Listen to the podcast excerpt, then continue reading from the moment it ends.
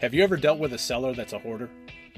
In today's video, I'm going to give you three clues that the seller that you're talking to on the phone just might have a hoarding problem.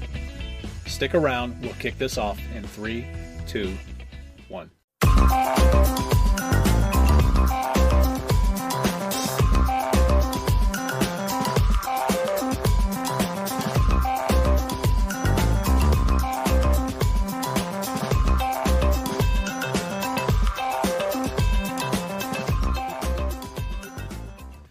All right, guys, welcome to the channel.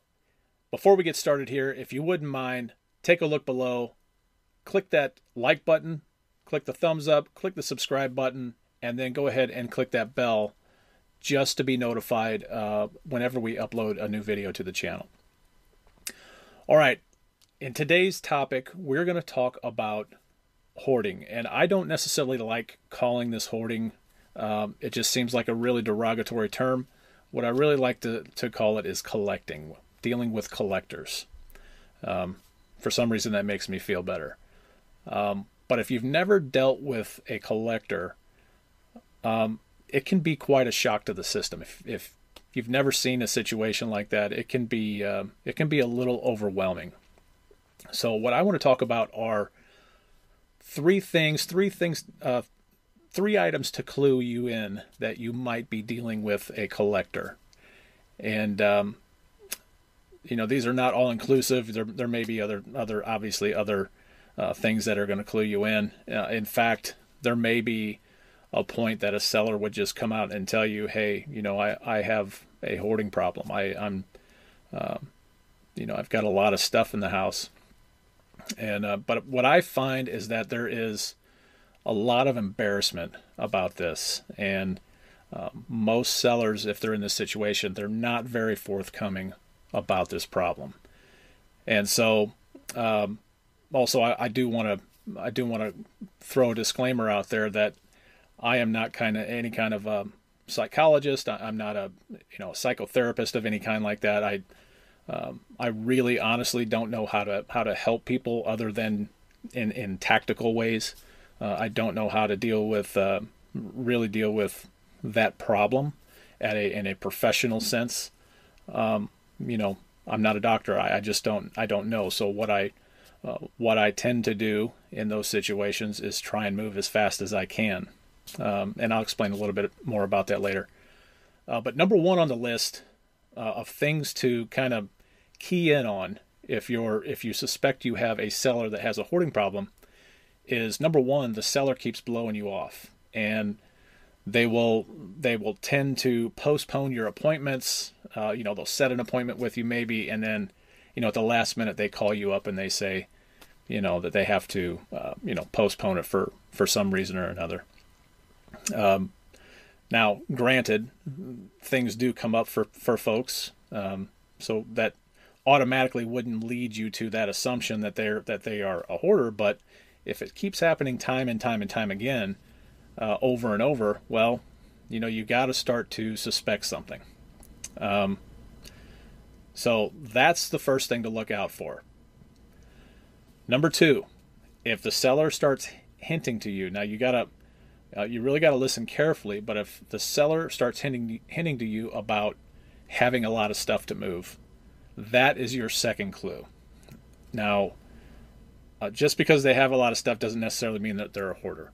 Uh, people live in homes for long, long time, and you know we all accumulate stuff. So uh, I wouldn't automatically assume that, but the way to draw this out, if you if you do suspect that that's the case, one of the best ways to draw it out is really what you should be doing anyway if you're if you're doing your job correctly, and that is asking tons and tons of questions. Just ask a lot of questions, and when somebody uh, when a seller hints that they they have a lot of stuff to move out, you can start digging into that a little bit deeper.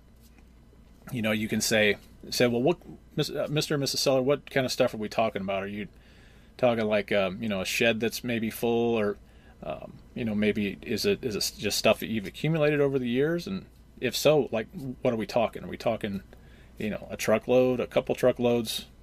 So you can kind of start to draw that out. Um, and finally, the third clue that you might be dealing with a seller and this may sound kind of stereotypical of me or it may say it may sound um, ignorant for that matter.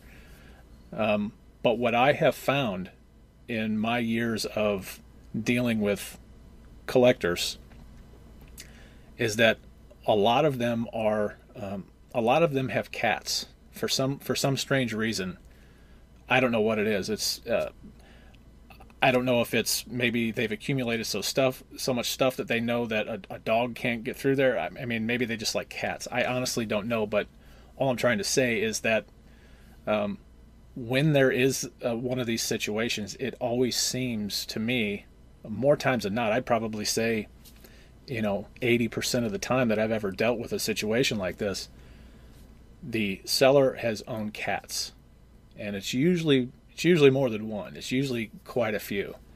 Uh, I don't know what the correlation is. Like I said, I'm not a psychotherapist. I uh, I really don't uh, I really don't have any clue why that is, but it, it just seems that it is. So that's really it. This is a short and sweet video. Um, I'm actually kind of dealing with with one of these situations right now, and that's what really prompted me to uh, to get out here and create this video. One thing that I do want to suggest to anyone that's watching this is if you're dealing with somebody that's in this situation, um, this is not to be taken lightly. This is a pretty serious topic. Um, I mean, we're talking, you know, we've got when you've got when you're dealing with a collector, you've got um, you know potential health issues. Um, you've got actual, real physical, uh, you know, physical injury that you can deal with.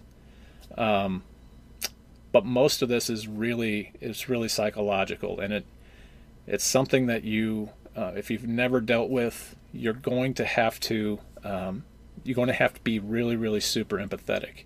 The thing that I recommend you do if you're in this situation is uh, try and put yourself into their into their situation. Be empathetic, but move fast. You've got to move fast with these folks. So, um, you know, it gives them kind of uh, you know, it gives them a little less time to really have to think about things. Um, and you know, truth be told, if if it's beyond your capabilities, if you're not equipped to deal with it, your best bet is to probably try and get them in touch with somebody that can actually help them.